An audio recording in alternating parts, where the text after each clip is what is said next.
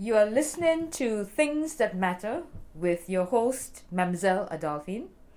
Today, my guest is Miss Alicia Boyd. Boyd, a community organizer and leader of the Movement to Protect the People, also known as MTOP. Alicia, thank you so much for being here with me today. You're welcome. Um, I came across an article that was in the Village Voice um, that was written in May 2015. The caption reads Brooklyn activist is making life a hell for her community board. And in that article, the journalist quoted the former district manager for Community Board 9. He states that she said, You, meaning you, you never volunteered, never did anything for the community, but you have come out of the woodwork to give the community board hells, so to speak. What has been your response to this claim? Well, she's right. Um, up until 2014, I basically was just a homeowner. Um, I had a quiet little house. I planted my gardens. I participated in my block association. Um, we won the greenest block in Brooklyn in 2013, but I was not politically active in the community. However, that changed when there was the idea of putting a 25 story building up against my house, and I was told that. So, this is when you decided to found MTOP. Right. It, it was in April of 2014, a year before she made that comment. And that's how people get motivated into movements. If something happens to them that touches them either emotionally or psychologically or physically, and then they decide to say, hey, I'm going to take a stand. I'm going to step forward and I'm going to, you know, have my say or I'm going to correct a wrong or prevent a wrong from happening. What kind of support did you receive for doing this from your friends and from your family? Um, well, we have received a lot of support, especially within the community. We were able to organize and get a lot of uh, different block associations involved in this movement. Um, we were able to get people from outside the community supporting us and inside the community. At one point, we actually got 4,000 signatures on a petition to stop the, the potential rezoning um, in my backyard. Um, so we received a lot of a lot of support. We've also received a lot of um, negative uh, reports, um, especially from our local politicians um, because they wanted this development as well. Um, and when we were able to stop it, they had a lot of very negative things to say about us as a group and as a community. But um, we've been so, so, so far very successful in stopping a major rezoning in our community from happening. Um, I note also from uh, reading some of the articles and listening to some of the newscasts that you have been removed more than once by the police. Arrested. Okay. Thank you for the correction. They Arrested. like to say removed, but it's actually in handcuffs. so it, these were all arrests. Okay. For disrupting community meetings. Um, why do you use this particular tactic? Because I know that some people have talked about your tactics Mm-hmm. and they referred to your you're being very loud Mm-hmm. and disruptive. Okay. Well, there's it's called protest. These are protests. When you go into a community board and you go into a meeting and they're violating the law, you have the right as a citizen to protest. You have a right to raise your voice. You have a right to, to chant. You have a right to um, say that you don't like what's happening. It is your First Amendment rights. And I was exercising my First Amendment rights. And that's why three out of the four cases were dropped because my attorney could prove that I was exercising my First Amendment rights. Now, they look at it as disruption because it's obviously stopping them from getting what they want. So their depiction of it is, oh, she's disrupting. But obviously, I'm exercising my First Amendment rights, and that is to object to improper behavior, unlawful behavior, and behavior that's not in line with our so called democratic process. It I get the impression that they were referring to also uh, to the manner in which you you speak. I mean, what do you say about that? Were they expecting you to maybe meet with some of the community leaders in a meeting and speak softly about the issues? Well, I don't think that they, you know, we've approached them and we've asked for countless meetings, like, say, for example, with the borough president and with the police department. They just refuse to meet with us. So it's not, they'll say, oh, but she hasn't met with us. She, you know, but it's not true. They don't want to meet. And it's not really even my tone or the volume of my voice, it's the information that I'm disseminating they don't want to hear the facts, and the facts are what is being presented. Um, so I constantly am being targeted because they know that I'm knowledgeable about my subject matter, and they don't want me to disseminate the information. Yeah. I um, also came across a flyer. Uh, I was actually visiting the Brooklyn Botanic Garden and I came across this flyer that some of your members were handing out. And the caption of the flyer said, say no to Cornell Realty and run them out of town. I would like you to, to talk to us about what what is what is as, what is at issue here. Um, when we were able to, uh, we've been able to stop the rezoning from happening in the community. One of the targeted sites for that rezoning was uh, a piece of land that borders the Botanic Gardens. In 1991, the Botanic Gardens went to the Department of City Planning and got a height restriction along this border, and that was to protect the garden from not only imposing shadows that could be created by buildings, but also to maintain the visual integrity of the garden. Um, and this was granted. They had height limits of six to seven. However, it was determined that that area will be rezoned during the rezoning process. But that didn't happen because of our pushback and pending lawsuits right now in the Brooklyn uh, Supreme Court. So they working around that, they decided to do what you call a spot rezoning, and that, and these are much smaller rezonings that just uh, uh, uh, an individual property owner can request a rezoning for their site that they own. So instead of um, getting the massive rezoning that would just allow them to build as of right, they now have to ask for a spot rezoning where they have to go through a, a political process. And Cornell Realty in 2014 brought up property along this perimeter with the intention of a rezoning. The rezoning didn't happen, so now they have to do what you call the spot rezoning. And in their paperwork, they plan on violating, they want to violate and break the six, seven story height limit and put up 17 to 20 story buildings on this perimeter. And so, what we are demanding is that the ULURP process, during the ULURP process, that the elected officials say no, that our local council person, Laurie Cumbo, say no to Cornell Realty to continue to protect the Botanic Gardens and to enforce the height limit of the six and seven story buildings. But what does the Botanic Gardens have to say about this issue? Um, well, the Botanic Gardens over the last five years, their leadership and their boards have changed dramatically. At one point, they had a lot of PhD people on there that were very much concerned about, you know, greenery. Now there's a lot of developers on the board and so there's been a shift in the not the membership, but the board's direction. And so now the board is basically saying, well, as long as there are no shadows cast on the garden, they are not objecting to development. So they're not worried any longer about the visual integrity of the garden. And this is really a major issue for the members of of the botanic gardens because one of the reasons why people go to the gardens and go to the park is so that they can kind of get away escape from the urban landscape you know and um, seeing you know a slew of towers along the perimeter and one of the most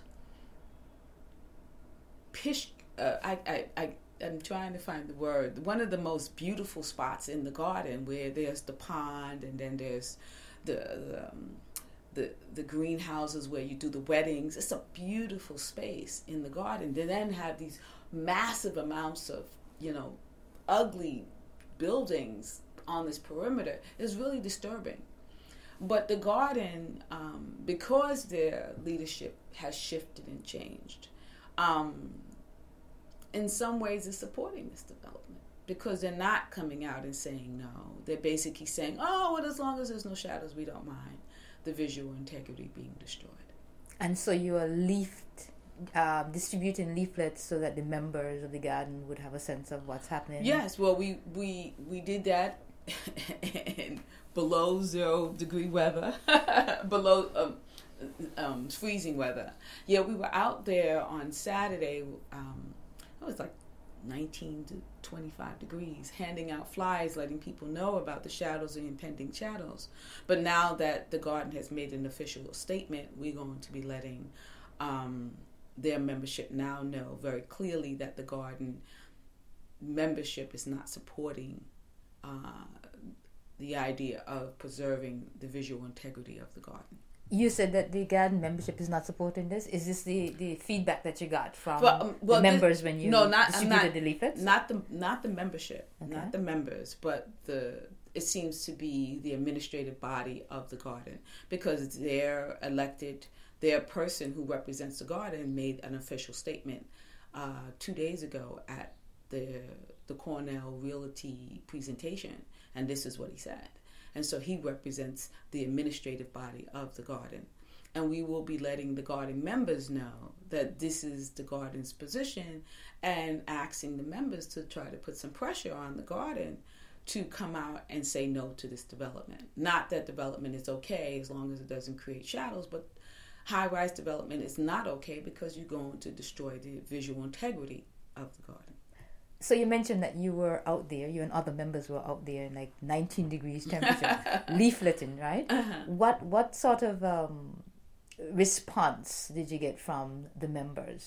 Oh, we got absolutely a positive response. People were like, "Oh no, oh no!" Signed out petitions. We got over 300 signatures on that day, as cold as it was. Um, you know, people were saying, "No, no, no, we don't want this. No, we want to preserve our the visual integrity. No, we do not want high-rise development. We're tired of development going up everywhere in the city without any."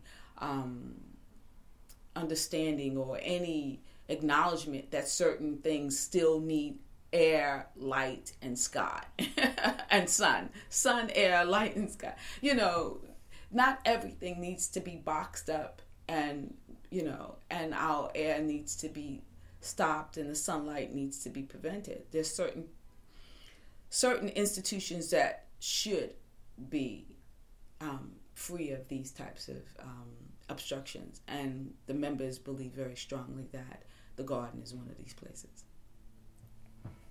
If you have to name one major success um, that MTOP has had, which one would you choose? That would be the stopping of the rezoning. Um,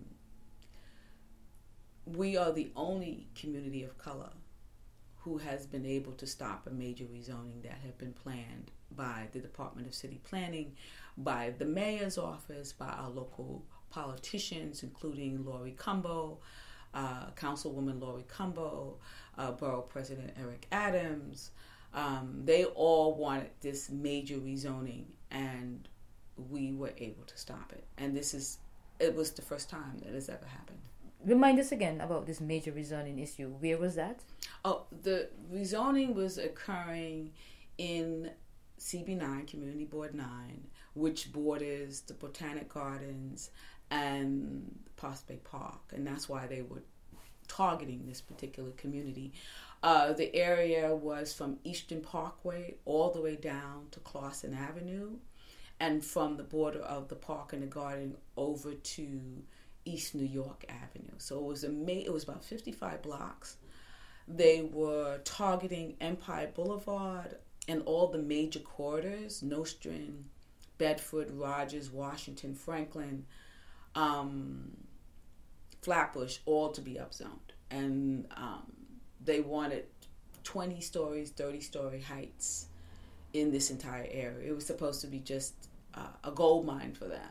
And the idea of having just massive amounts of development that would then um, overlook the garden, overlook the park, um, you know, and allow them to just build as, as high as they wanted, possibly um, from 20 to 40 stories. Uh, recently, I was exiting the subway station, and ahead of me, there were two guys. And one guy was saying to his companion that, you know, it's a waste of time for people to protest against um, Donald Trump at the moment because he has already been you know elected as the president of the United States. Mm-hmm. So similarly, I know that many people have said that you will not be able to stop gentrification mm-hmm. in um, you know in, in your community. What is your response to such? You know, um, if people believe that we could not change, we will still be enslaved. We will still be enslaved as slaves.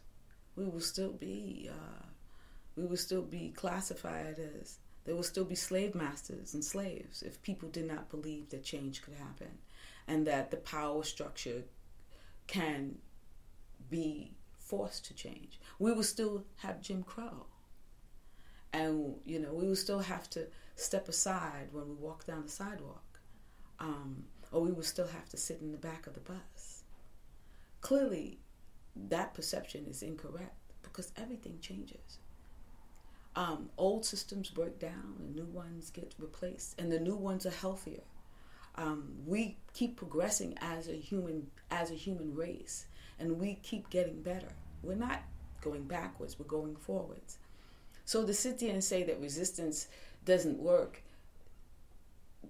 people need to just look at history and see that it does. It's not easy. You know, it's not an easy. It's not an easy task. It takes a lot of effort. It takes a lot of will. It takes a lot of determination. It takes a lot of arrest. It takes a lot of work, and it takes people doing work on a lot of different levels. But we can do this.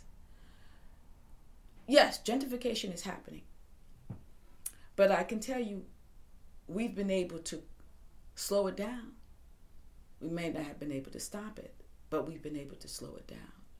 We have seen other communities where they've gotten rezonings and it has completely wiped out Williamsburg, massive rezoning, almost wiped out the the original people that were there. That has not happened here. We're still maintaining. You know, black folks are still in Crown Heights and still in Flatbush, and we're not going anywhere. We've been educating people. People are not getting the buyouts anymore. People are fighting back. And we are making our politicians toe the line. Our politicians are beginning to change their tune. Our politicians are beginning to fight with us um, and not against us.